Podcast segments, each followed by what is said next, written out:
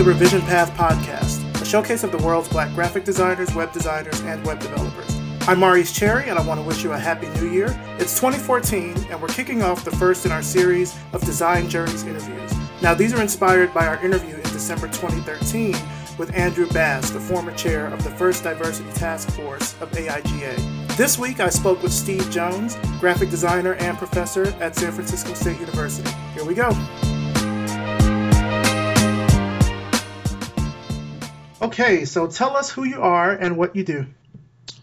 Hi, my name is Steve Jones. I'm a graphic designer and I'm also a professor. I teach typography and I also coordinate the graduate program at San Francisco State University. And I'm the principal and creative director of Plantain Studio in Oakland, California. Nice, nice.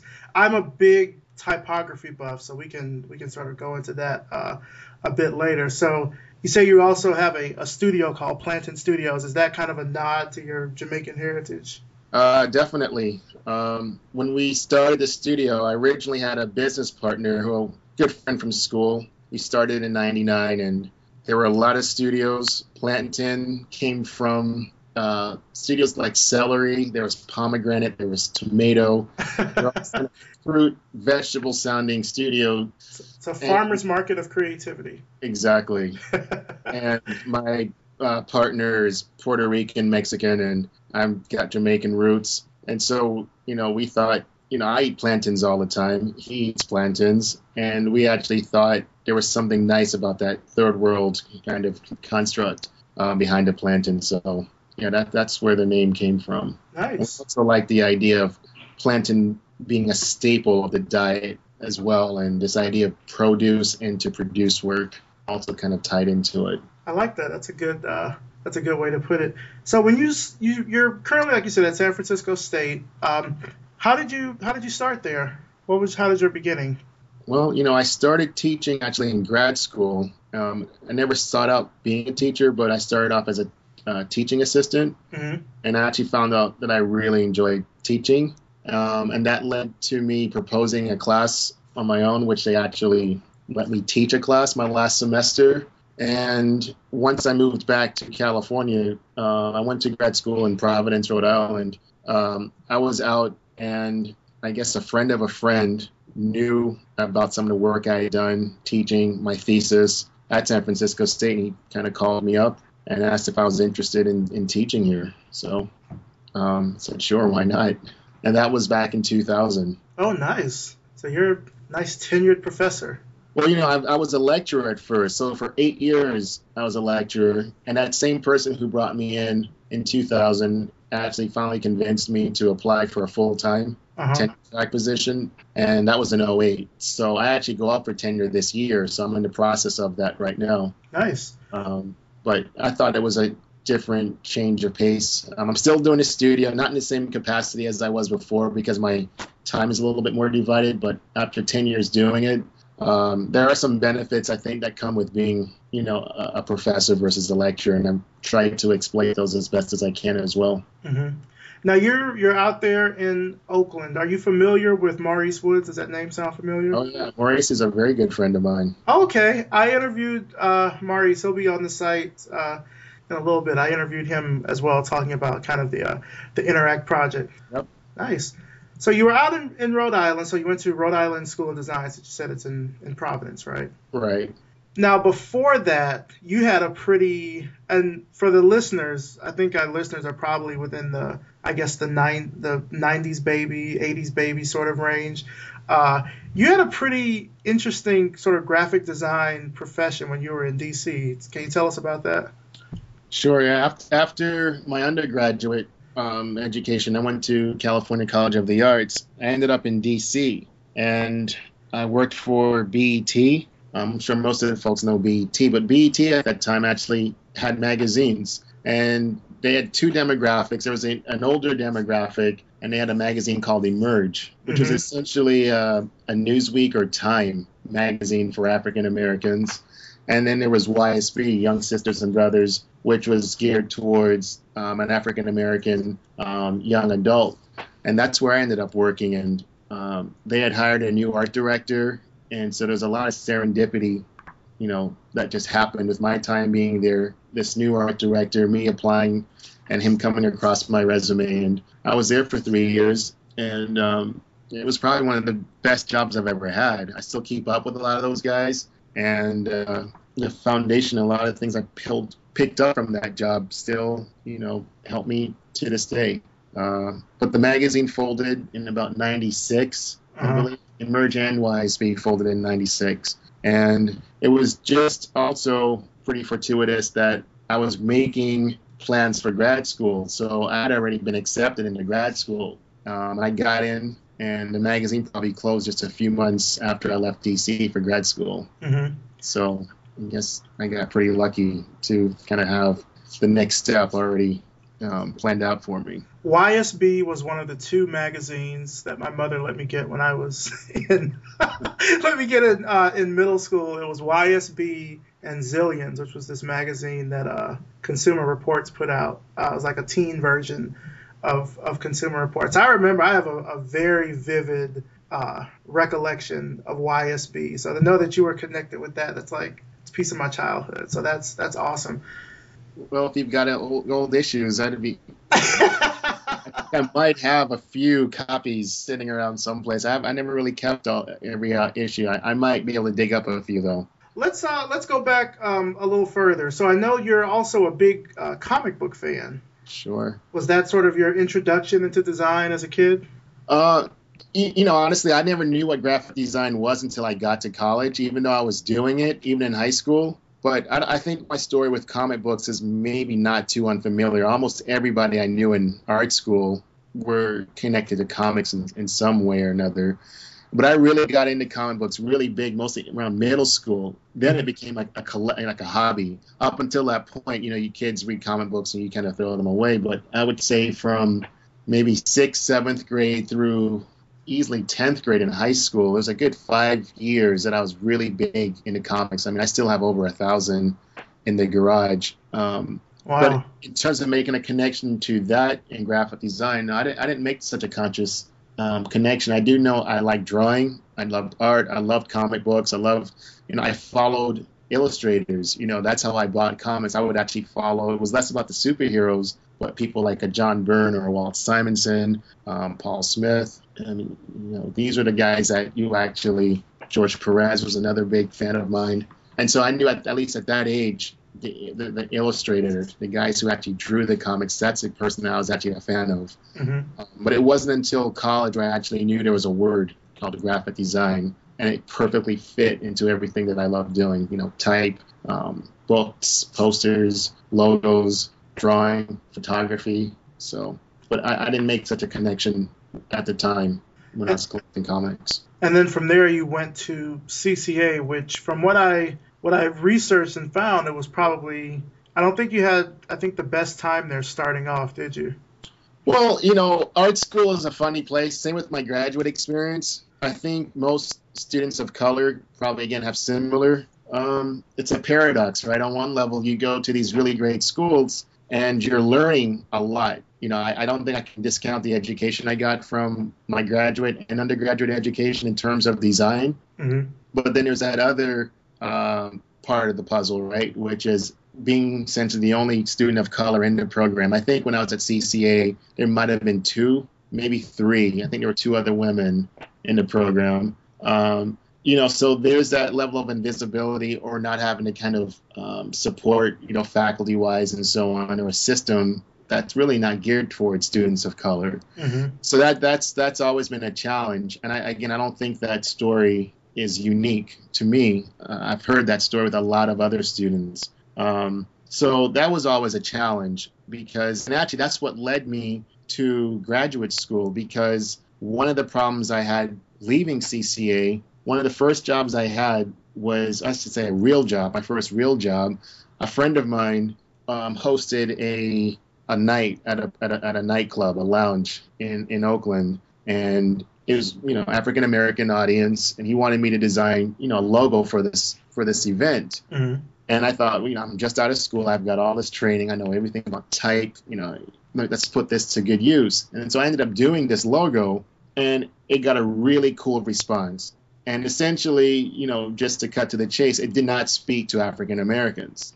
And at that point, I kind of had to reassess a lot of my education because I didn't do work which I knew I did work which I thought I should be doing. This is what I was taught in school. And so this whole idea of a black aesthetic really became something that drove um, design for me. Mm-hmm. And how do I try and find a balance between my kind of school education and the design that speaks to people who look like me and myself? Um, and yeah, in, in, grad school, my, my, my thesis was on black icons and their representation in printed mass media. So it did, you know, evolve from this idea of what is exactly a black aesthetic and how black representation is manifested in printed mass media. And this was sort of right around in the early 90s, is that right, when, when this was going on? Yep, I graduated in 92. Yeah, I feel like the, the 90s, kind of in general, and I'm probably just speaking of this partly from nostalgia, feels like when you talk about sort of the black aesthetic, it, that feels like such a,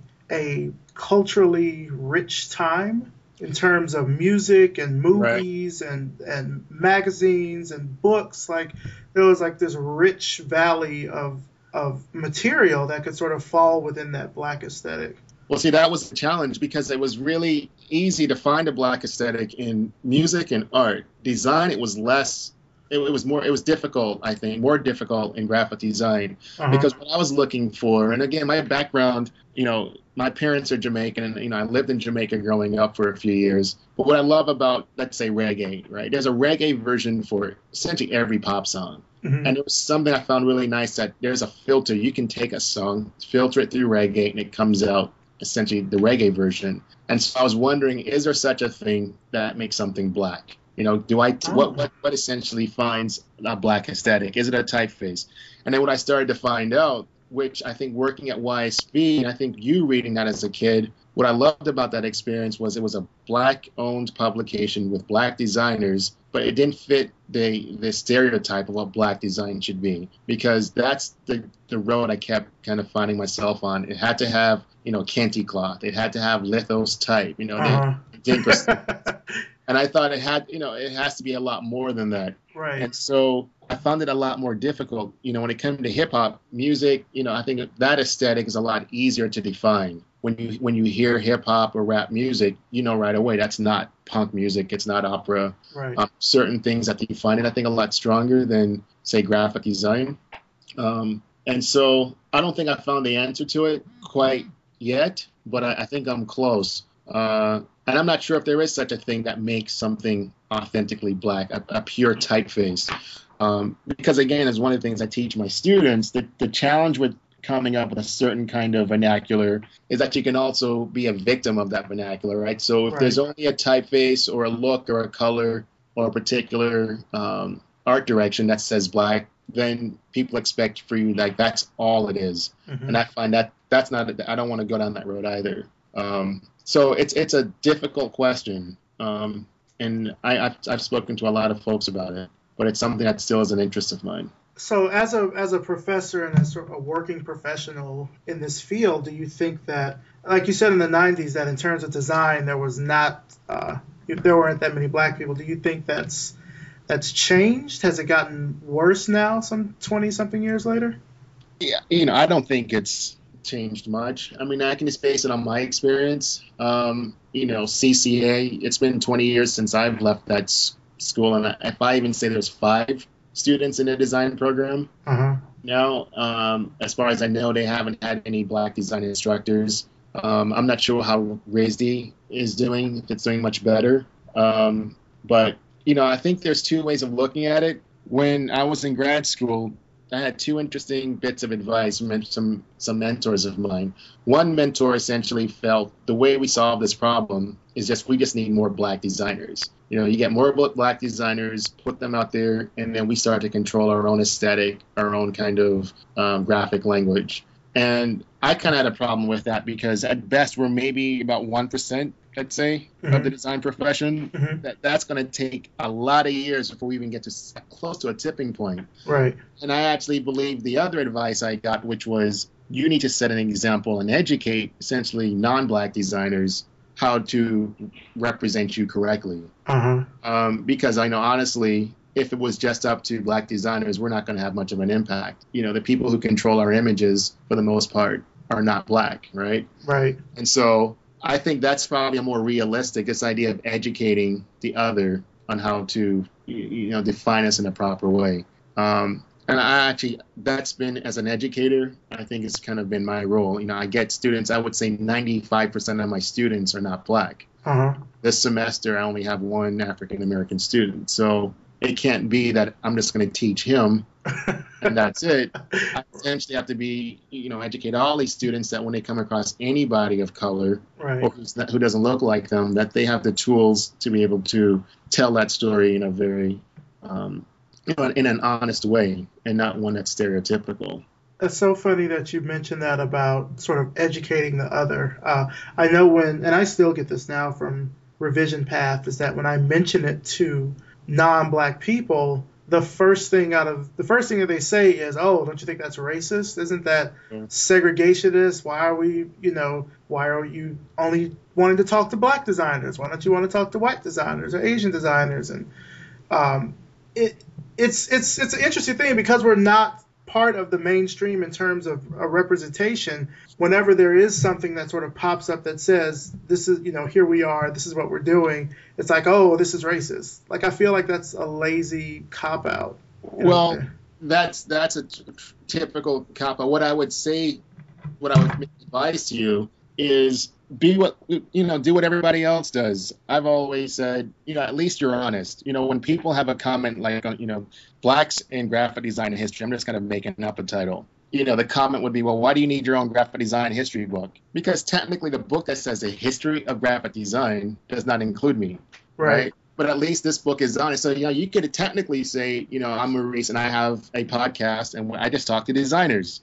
The fact that they're all black is really you know, you can argue, oh, wow, I was not paying attention to that. But there are sentient media outlets which will say, you know, we're the history of, or we speak to graphic designers, and I've never seen someone who looked like me on them. Mm-hmm. Uh, and that could probably solve your problem. I think the, the critique you're having is because you're honest. The fact that you're actually saying it what it is. Now, the other doesn't have to. It's it's already understood that if you're right. the history, the history is it's it's a white Anglo history, right? right? Or if it's a podcast on graphic design, for the most part, it's going to be designers who are not of color. Mm-hmm. Um, not they probably would get in trouble if they say, you know, we only talk to white designers, but by default, that's essentially what they do. Yeah. Um, and so, and it's not, I don't think it's exclusive to blacks. You'll find the same thing with either Asian American or um, Latin American. There is a distinction. Um, but I think it's be, that's the critique you're getting is whenever those groups define it and they're truthful about it. Mm-hmm.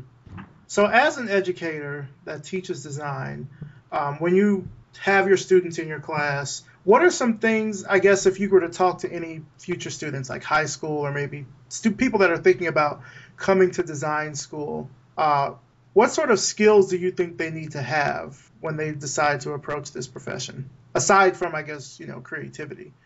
Mm, wow. You know, I was almost anticipating the answer because, you know, honestly, Maurice, I think it's it's less about skills. You can pick up skills. You know, I think um, there's some fundamentals to design and there's some transferable things. I think a lot of the skills, which I, if I get you right, you know, you could honestly learn that in a book. You can watch it on YouTube mm-hmm. if it's just about a program. My question or my um, advice would be, I think you know you got to have a level of passion. You know, I, I advise a lot of students who haven't declared the major, and it's amazing how few of them actually know about graphic design. Uh, you know, I sometimes put myself in in the role if I was a grandpa paying for your college education and I know nothing about graphic design, explain this thing. Why am I writing you a check? Mm-hmm. And you'd be amazed. Very few of them can actually explain what is what it is graphic design is. And I think back to when I was in high school. I mean, even without knowing that there was a word for graphic design, I knew where I wanted to go to school. I mean, I loved art. You know, I was drawing. I got it. These are the things. My, my circle of friends. These are the things that interested us. You know, graffiti, typographies and I just couldn't wait to get to art school. You know, if anyone asked me that question, I could talk about it for hours. So I think a level of passion would be the main thing. Uh-huh. Um, you know, again, now that I'm a teacher, I do know I would say the majority of my students probably will not end up working as you know professional designers. You know, there's that maybe a third that are really passionate about it. And I know once they leave school, that's what they're they're going to end up doing. But for the most part, a lot of students, it's just a degree, mm-hmm. and if it works out for them, that's fine. But they'll probably be just as happy working somewhere else. And I never had that option. I don't think coming out of school. I mean, I loved it. Um, but for the technical skills, yeah, there was a time where um, I used to. I mean, I still am not a big fan of the computer. Mm-hmm. Uh, I actually just see it as a tool. I think it's becoming harder and harder though for students to not just see it as a tool. Um, I also yeah. teach a summer program, and I think this past summer was the first time I was showing them some posters of a, a nice history lesson, and the students literally did not know that you can put a poster together without a computer.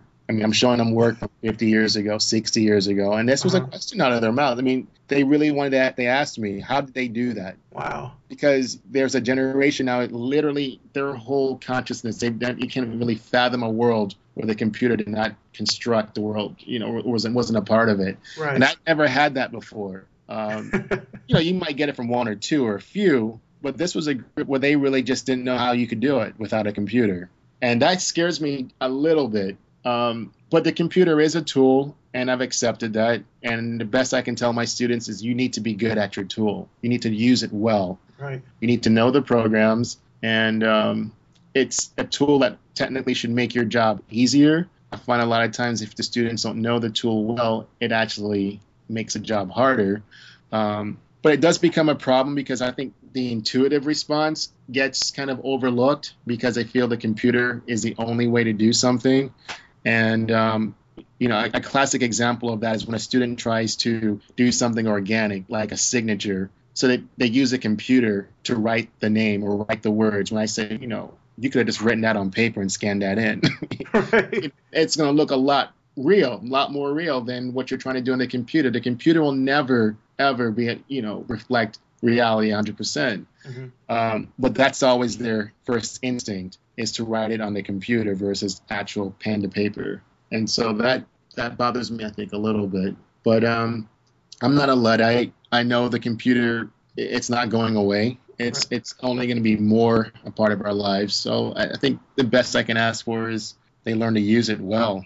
Um, what, was what was the name of the summer program you said you taught? Um, at CCA, I've been doing a summer program there at a pre-college. Oh, nice. So I've been doing that actually even before I started at State. That was one of my first jobs really after grad school. So I've been there since '99, um, and it's a traditional pre-college. You know, you get a lot of high schoolers, 15, 16, you know, 17 year olds who some want to be graphic designers or some have never heard of it, but they figure summer school is a good way to to experience it. So I actually like teaching the high schoolers a lot. Nice, nice. If you weren't doing design, because I want to come back to what you were saying about graffiti and typography, but if you weren't doing design, what uh, what do you think you would be doing? What what what would you be um, working on? It's pretty easy. I'd, I'd, probably be in ceramics actually. I really? really? Yeah. It would either be something like the very making, um, but I loved ceramics. Um, so that and then now that I've been a little bit out of school and I've experienced other things, film is another medium that um, I like. Not necessarily in, as a director position, but I've had an opportunity as a to do some editing. Mm-hmm. Uh, I worked on a couple of documentaries with um, you know some of the graphics, but working with the directors and offering input and working editing. So I could see that being, let's just say, if I was not a graphic designer. Um, but when I was in school, for sure, ceramics would have been, uh, you know, I can honestly say I, I love design, but it was also the more practical route to go. You know, if you're leaving art school, mm-hmm. all things, you know, weighted, ceramics, you know, graphic design, which is going to get me a job. Just so, um, so the ceramics thing didn't go much further than once I left college. Mm-hmm. But yeah, if I would say money, I guess was not an option or just something to make me happy. I really liked ceramics. Ceramics. I have yeah. a friend. She's a uh, she lives in Austin, Texas. She's a potter. Yeah. And uh, she, I know she she does her wares and sort of sells them online, but she's always talked about how it's just a very therapeutic type of thing from the regular work that she does. It's sort of a digital analog kind of thing because she works um, not in design. She works in like project management, but she loves to do pottery and, and things. So it's sort of a different feeling.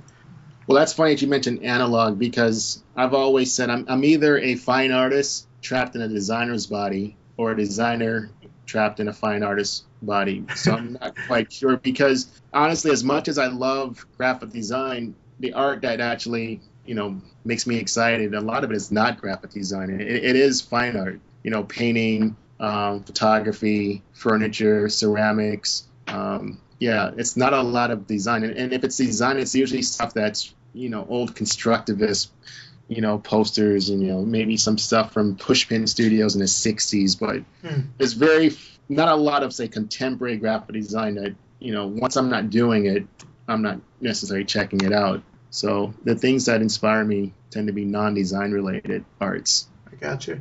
Now you said you like graffiti. Uh, did that really sort of influence uh, your love of typography? Um, you know, again, I wish I was smart enough, Maurice, to connect those two. there was a word called typography when I was in it. Uh, graffiti, even though I knew one of the main hallmarks of graffiti is having your own style, your own typographic style, and so on. And I'm prided myself on that, and people who did it well. And I had no clue that there was a natural thing called typography. I just, you know, so, you know, in hindsight, I, I mean, I would say yes to your question for sure. Um, and you know, the, I had a professor at, at CCA that really kind of got me excited because you know, as much as art school is about art, graffiti was not really welcomed, you know, in art school. And I had I hung out with friends who did graffiti, and you know, it was it was always seen as a lesser art form. But I did have a professor, and she was the first one that actually encouraged me to research graffiti, understanding history. You know, it led me to folks getting into even people like Basquiat, you know, from his early days tagging, you know, Samo back in the days. Mm-hmm. Um, and so that was good. It was great to have a professor who actually, not just that you like it, but there's more beyond just loving graffiti. There's a whole history behind it. Find out who these artists are, learn about the aesthetic, you know, the things that drove it. So, um, yeah, I, I still keep up with friends in, in the graffiti world. I've actually had a few writers come to my type class and talk about graffiti as typography for sure. Nice. Yeah. So in your type class, are you teaching is it sort of typography 101 or do you talk about more historic or practical applications or are students learning how to create their own fonts and things like that? Um, there, it's not a type creation. You know, as much as I love type, uh, I don't design typefaces. The analogy that I use is I like driving the car, but I know let someone else work on the engine. Uh-huh. You know? So I'm the guy. Once a car has been designed, put me behind the wheel. I'm going to take it out. Um, so the class I teach, it's really just the only type class that's offered in our department at State. So that's a difficult thing. Um, so it's essentially like almost four classes rolled up in one. So the first couple of weeks, maybe two or three weeks, are learning some basic type things. Um, but coming into my class, they've already had design one and kind of a pre-design class, so they, they have some understanding. Um, but I actually, um, you know, when students come to the class, I ask them how many of you, are here to learn about type, and most of them, of course, raise their hands. And actually, I, I teach them that I'm here to te- um, have them unlearn type, because a lot of students come with very kind of rigid ideas of what typography is all about. And so I try and make them less afraid of type, push type as form, experiment with type. And that's actually the hardest thing to teach. So because, you know, you think about from, you know, first grade or kindergarten, when you, you're taught how to draw a letter, you know, A always equals A, B always equals B, and so on. And I'm essentially saying throw that all out the window. I know you can read, I know you can write. We're going to use type now as an expressive tool. Um, so they've done some pretty amazing work. You know, that's one of the fun things about teaching when you actually have a um, kind of a thesis, um, a, a, curriculum, a pedagogy, um, an outlook, and the students actually adopt that, and you can see it in their work. Mm-hmm. Uh, it took a while, I think, though, to get used to. It. I think the first time in a crit where a student actually um, explained a design decision based on something I told them, that was a little nervous because as crits and the student was essentially, well, I did this because Professor Jones said. It's like, oh my God, like these students are actually listening to what you're teaching them. So it took a while, but I've been teaching for you know long enough now, so I accept responsibility for either inspiring students or maybe completely turning them off from design. But uh, it, it took a while because you realize I do listen to you, which you know shouldn't be surprising. I'm pretty much teaching a lot of what I was taught as well. So I've had those teachers who who um, influenced me as well. There are. I, I interviewed a, a letterist. I think this was probably, think actually it was the first podcast we did. I interviewed a letterist out of Pittsburgh, and there are three other sort of typographers slash letterists that I'm I'm hoping to interview. One of them is uh, Saki Mafundikwe. Oh yeah, Saki's a good. You know, Saki's a I want to say a friend. We're like great Facebook buddies, and we know a million people between us, but we've never met person to person. Really? and, uh, but he's a great guy. I have his African alphabets book, and uh, it's a great resource. As far as I know, the only one out there. I think it is. I need to get that book. I'm trying to trying to get him. Uh, Joshua Darden. I don't know if the name sounds familiar. He is a, a typographer in Brooklyn, and he has a. I think his studio is called Darden Studio or something. I think that's what it's called. And then the third one is this guy named Kevin Karanja, who is in I want to say Kenya or Tanzania, one of those two countries. But he made some news this year uh, for an African font that he created that was I, I, can't remember if it was based off of Roman letter forms or if it was based off of maybe some traditional um, glyphs or something. But those three people I'm trying to reach out to and talk to them just individually about their particular because they all work in type but it's it's on different levels like you know like saki has a book and has done a ted talk and joshua is an entrepreneur that has his own uh, design studio and type foundry and kevin's like a design student that created a font. So um, I, have always had a, a, really keen interest in in uh, in typography, and one day I'll make my own fonts. Eventually, I'll I'll get there. Uh, who are some some current designers that you admire? See, this is the thing. I remember I went I went back. Um, current designers, you know, that is a tough question, Maurice. Um, again, I'm more of, a, of an art guy. Uh, you know, I, I, have contemporaries that I think are doing some good stuff. You know, I live in, in, in the Bay Area, so you know it's, it's pretty much of a hotbed yeah. for, for graphic design. Um, but you, you know, honestly, the last designer that actually made me pay attention, you know, you're talking about maybe in the '90s, people like maybe Carson, uh-huh. you know, um, people like a Neville Brody, and, and so on. Um, in terms of current guys or in the last few years, I don't, honestly, I don't really pay that much attention um, to to what you know a particular person is up to these days. Uh, so I would say that's a tough tough question. Okay. For, for me, um, at least when it comes to graphic design, um, I think in, in, in, other arts there's there's a lot of um, different artists that I like getting turned on to. Um, you know, if something comes to me, I'll, I'll I'll bring it up. Okay, well, we can talk about you know just traditional artists that you that you like now. Well, you know the, the last artist that really um, is an artist called Mark Bradford. Mm-hmm. Um, he's probably the last artist that just kind of blew me away, and uh, I wasn't too familiar with his work. Uh, he had a show out here at the um, in, in conjunction with the Yerba Buena Center for the Arts and our Museum of Modern Art, and yeah, it was it, it was a show that you know I could see over and over and over again. And so he was the last artist, and that was me just a couple of years ago. Um, there's people like there's you know um, Marc Bamuthi Joseph, who's mm-hmm. a dancer, choreographer, spoken word artist. People like that really impress me. Um, and those are some those are some new kind of I'm, I'm like recent fans of their work in the last few years. Okay. Um, there's people like Theaster Gates, who again is not a graphic designer, does a lot of again performance art, installations.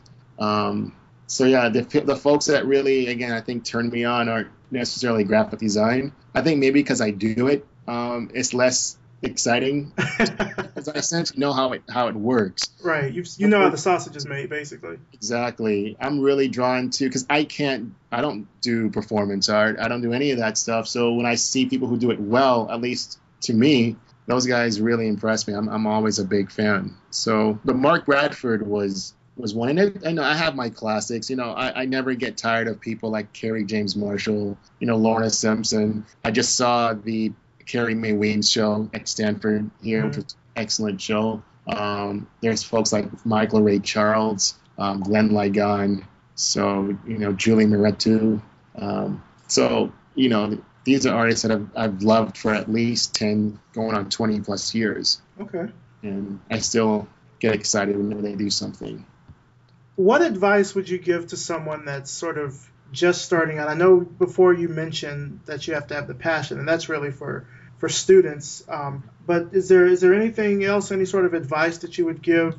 And and we'll we'll tailor this let's say towards a black audience. Is there any sort of advice that you would give as someone that's that's sort of been a pioneer in this field for as long as you have? Um, yeah, you, you know, con- I guess confidence, and this might seem like anti-advice, but I think having a naive quality is going to do you um, justice.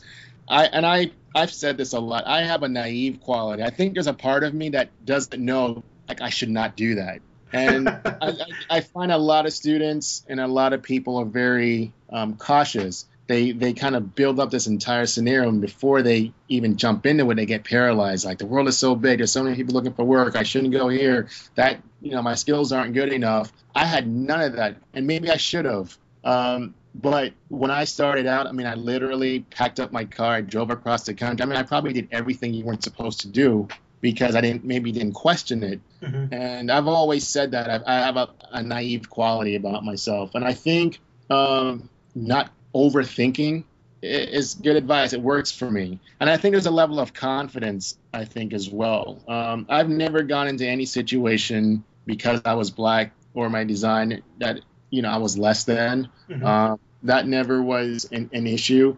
Uh, even in school, when when professors who didn't quite understand, you know, my take on certain things, uh, to me, it was more their problem and less mine. Um, so I, I, think confidence is going to be key, and just in general, I mean, I tell my students even now, if you're in a creative profession, whether it's design, music, acting, you know, for everyone who loves what you do, someone's going to hate it. So mm-hmm. you can't go in there thinking, you know, the first rejection, the first person who doesn't like my my stuff, I'm going to give up.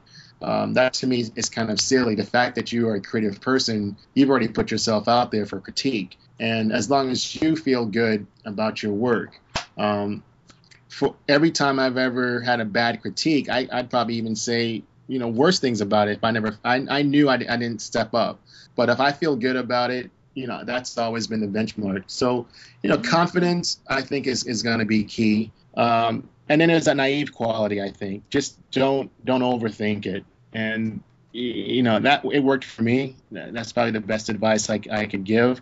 Um, and of course you know there's certain just just standards you know no do your homework uh, you know don't spell names wrong you know be on time mm-hmm. um, you know those those are some of the classic things which i think work for everybody um, but confidence and um, naivete naivete, but in, in, I'm, I'm, trying to define it in a proper way.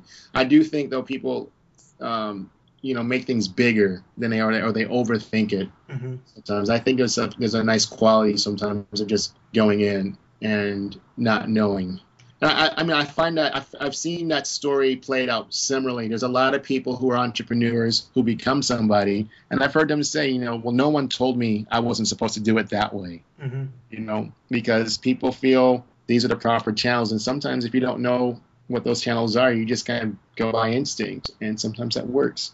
I got you. So just to you know wrap the interview up, where can our readers find you online?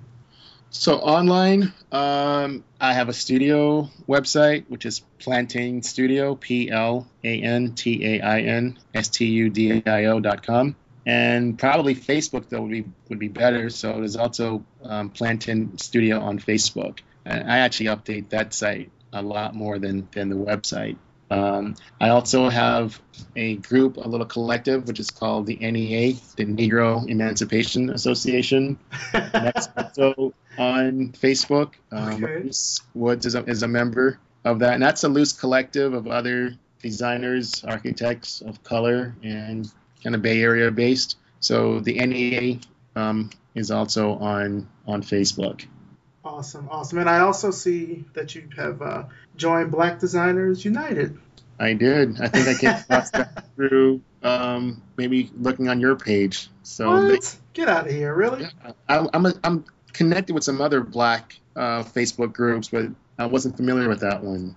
Yeah, BDU is uh, it's a pretty it's a pretty good group. I'm a part of some other design groups on on Facebook as well, and I, I like that they really try to to keep things fairly active and on topic because I feel like in those kind of groups, especially with design groups, everything can be highly subjective, so things can get derailed pretty easily. So so yeah, that's good. Well, Steve Jones, again, thank you so much for taking time out of your day for this interview. I have thoroughly enjoyed it. I think our audience uh, will enjoy it too. Thank you. Well, thank you, Maurice. I enjoyed it.